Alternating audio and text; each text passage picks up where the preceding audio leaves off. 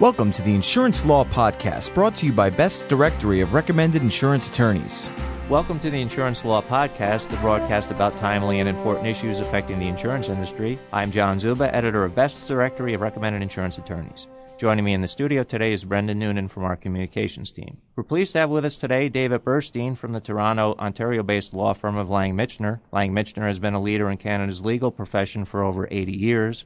They are a firm with over 200 attorneys who have played a key role in understanding the competitive global needs of companies today. David Burstein has been a partner with the law firm since 1991 and is a chairman of the Toronto Insurance Litigation Group. He also is a frequent lecturer on various insurance law issues. Today's topic is centered on issues both Canadian and U.S. law firms and insurers must concern themselves about pertaining to automobile law. Leading off with today's first question is Brendan Noonan. Yes, David, why do American auto insurers have to concern themselves about Canadian auto laws? There are numerous motor vehicle accidents involving American and Canadian residents which result in litigation in Canada. There are four ways American automobile insurers can become obligated to Canadian laws.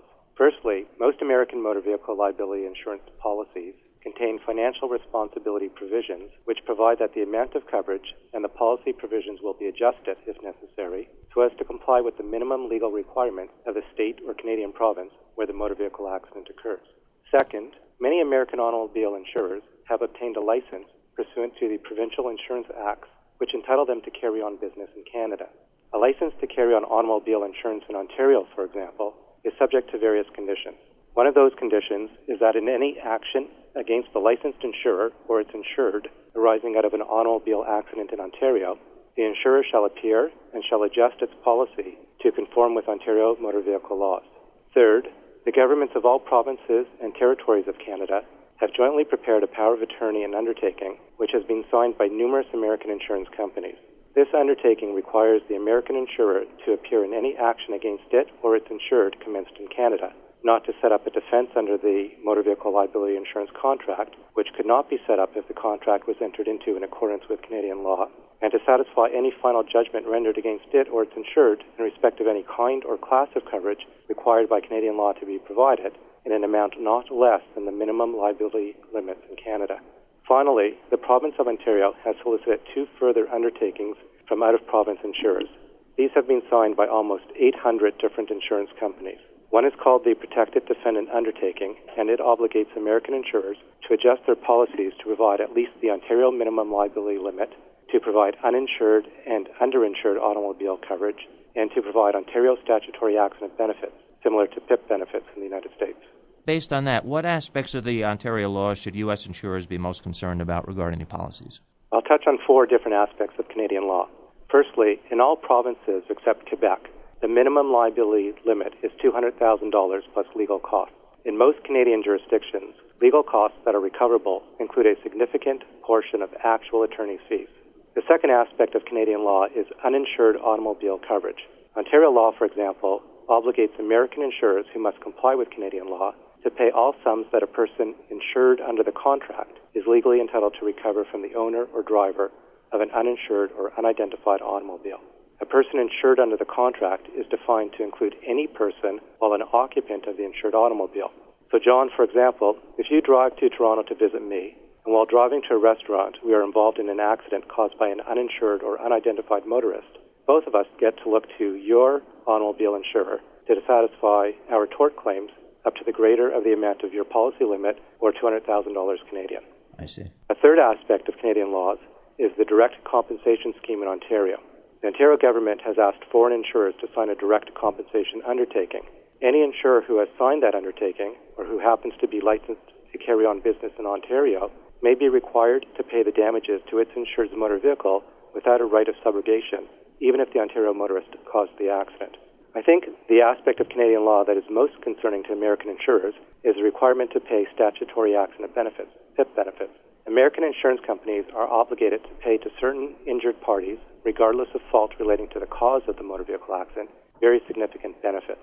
The Provincial Insurance Acts set out the rules to be applied in determining which insurer is liable to pay the statutory accident benefits. In Ontario, the injured party, even if a passenger or a pedestrian, must first look to his or her own insurer. A pedestrian who does not have motor vehicle insurance looks to the insurer of the motor vehicle that struck him. A passenger who does not have the insurance looks to the insurer of the motor vehicle in which he or she was traveling. If that vehicle is not insured, then the injured person looks to the insurer of any other vehicle involved in the accident. So, John, let me give you another example. Let's assume, again, you drive to Toronto to visit me. While we are in your car, we're involved in an accident caused by an Ontario motorist who happens to be uninsured. Assume that you and I are both injured, as is a passenger in the motor vehicle that caused the accident. John, you are entitled to look to your insurer to pay you Ontario statutory accident benefits. If I happen to be uninsured because I don't drive, I also look to your American insurer to pay my statutory accident benefits. Further, the passenger in the at fault vehicle also has the right to look to your insurance company to pay his or her statutory accident benefits if that person doesn't have his or her own automobile insurance policy. Accident benefits in Canada and in Ontario in particular are very substantial. There's an income replacement benefit payable to someone who can't work because of injury suffered in an accident. The benefit is 80% of the person's net loss of income to a maximum of $400 per week. The medical, rehabilitation, and attendant care benefits pay all reasonable and necessary expenses. For each injured person, the medical and rehabilitation benefits are $100,000. However, if the injured person sustained a catastrophic impairment, the medical and rehabilitation benefits are a million dollars. The attendant care benefits for someone who sustains a catastrophic impairment are a further $1 million. And there are other statutory accident benefits that injured parties are entitled to recover as well. Well, it sounds like a very big concern then, and there are, uh, I believe, six U.S. states that border Ontario. Is this something that every state would need to be concerned about? Well, you're right, there are six that border Ontario. I think there's 12 states in total that border Canada. But these aren't issues that affect only the northern states. I've had cases that have involved residents from Florida, Texas, California who might be vacationing in Toronto and be involved in accidents here. I've had cases that have involved Canadians that have been traveling throughout the United States. They've been involved in accidents in the U.S. and they've wound up commencing litigation once they return to Canada.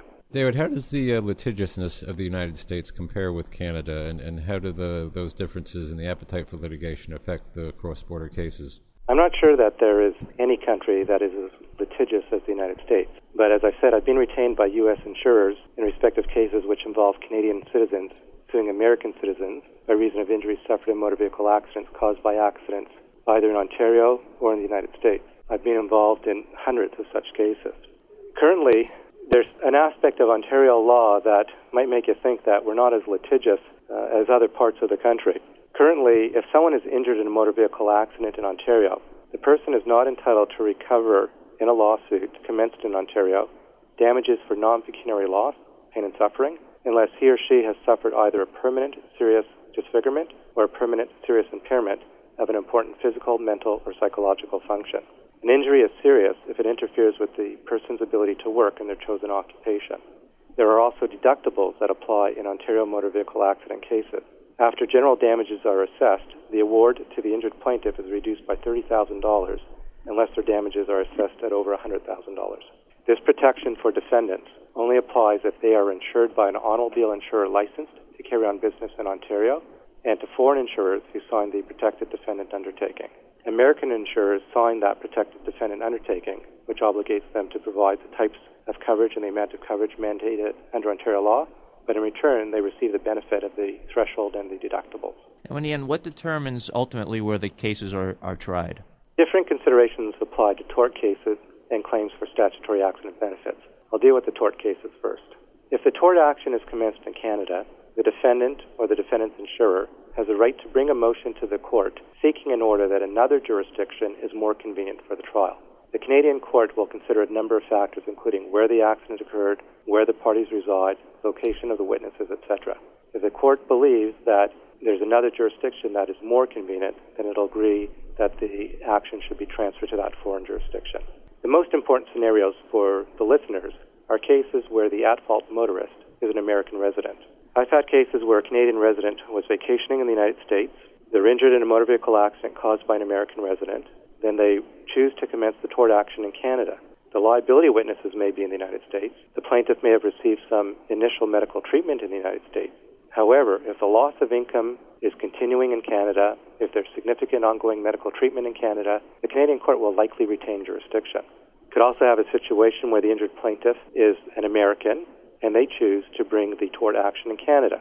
The American insurer who's defending that action may succeed in challenging the jurisdiction of the Canadian court if the only connections to Canada are the residence of the defendant and the location of the accident, but if it turns out that the plaintiff received most of his or her medical care in the United States, then the case can probably be transferred back to the United States.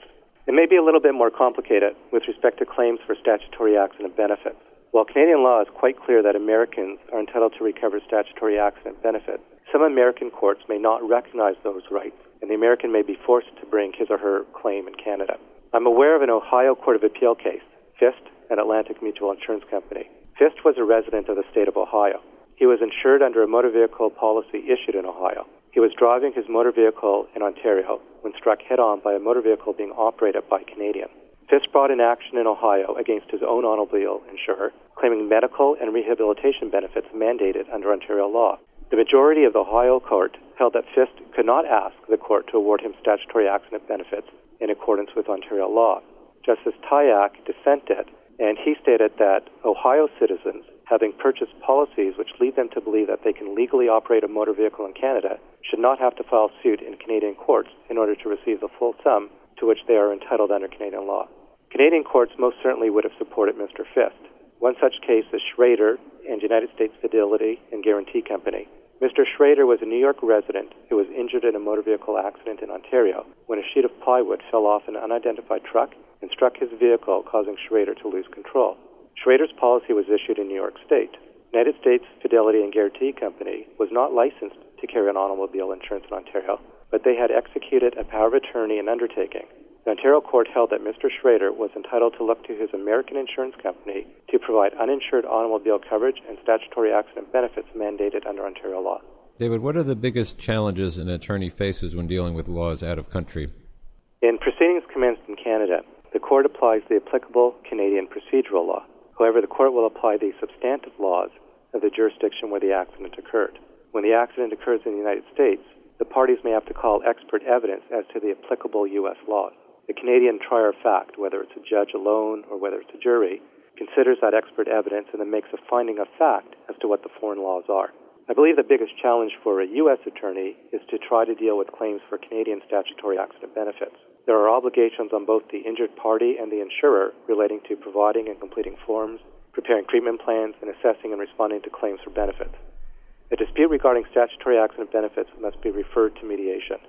If the mediation fails, the issues in dispute may be referred for an evaluation of the probable outcome of a court proceeding or an arbitration. It's often best for the U.S. insurer or their counsel to retain a Canadian insurance adjuster or a Canadian attorney. Are there any efforts in the works to standardize elements of law, or will they remain unique to each state or province? Under the Canadian Constitution, property rights are under provincial jurisdiction. This means that each province is at liberty to create its own automobile insurance laws. Practically, however, there has been some standardization because when one province adopts a law that other provinces thought was wise, they followed suit. That's why the liability limit in each province except Quebec is $200,000. David, thank you very much today. We really appreciate it. Very, welcome. I want to thank you very much. You're from the Canadian based law firm of Lang Michener. Special thanks today to Brendan Noonan for joining us in studio today and to our producer, Brian Cohen. And thank you all for joining us for the Insurance Law Podcast. To subscribe to this podcast, go to podcast.insuranceattorneysearch.com or to online directories such as iTunes or Google or Yahoo's podcast directory. If you have any suggestions for a future topic regarding an insurance law case or issue, please email us at lawpodcast at ambest.com. I'm John Zuba, joined by Brendan Noonan, and now this message.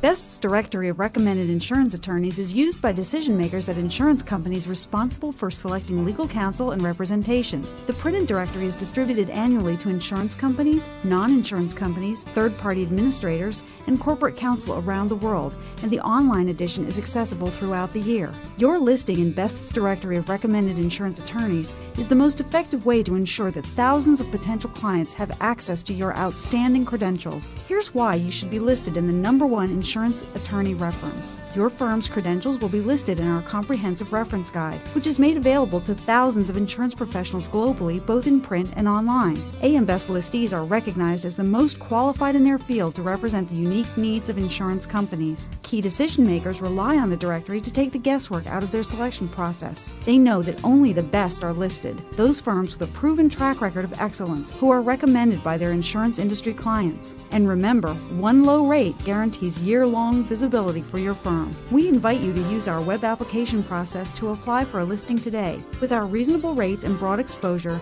there's no more effective way to get the attention of the insurance industry. For more information about Best's Directory of Recommended Insurance Attorneys, visit www.insuranceattorneysearch.com.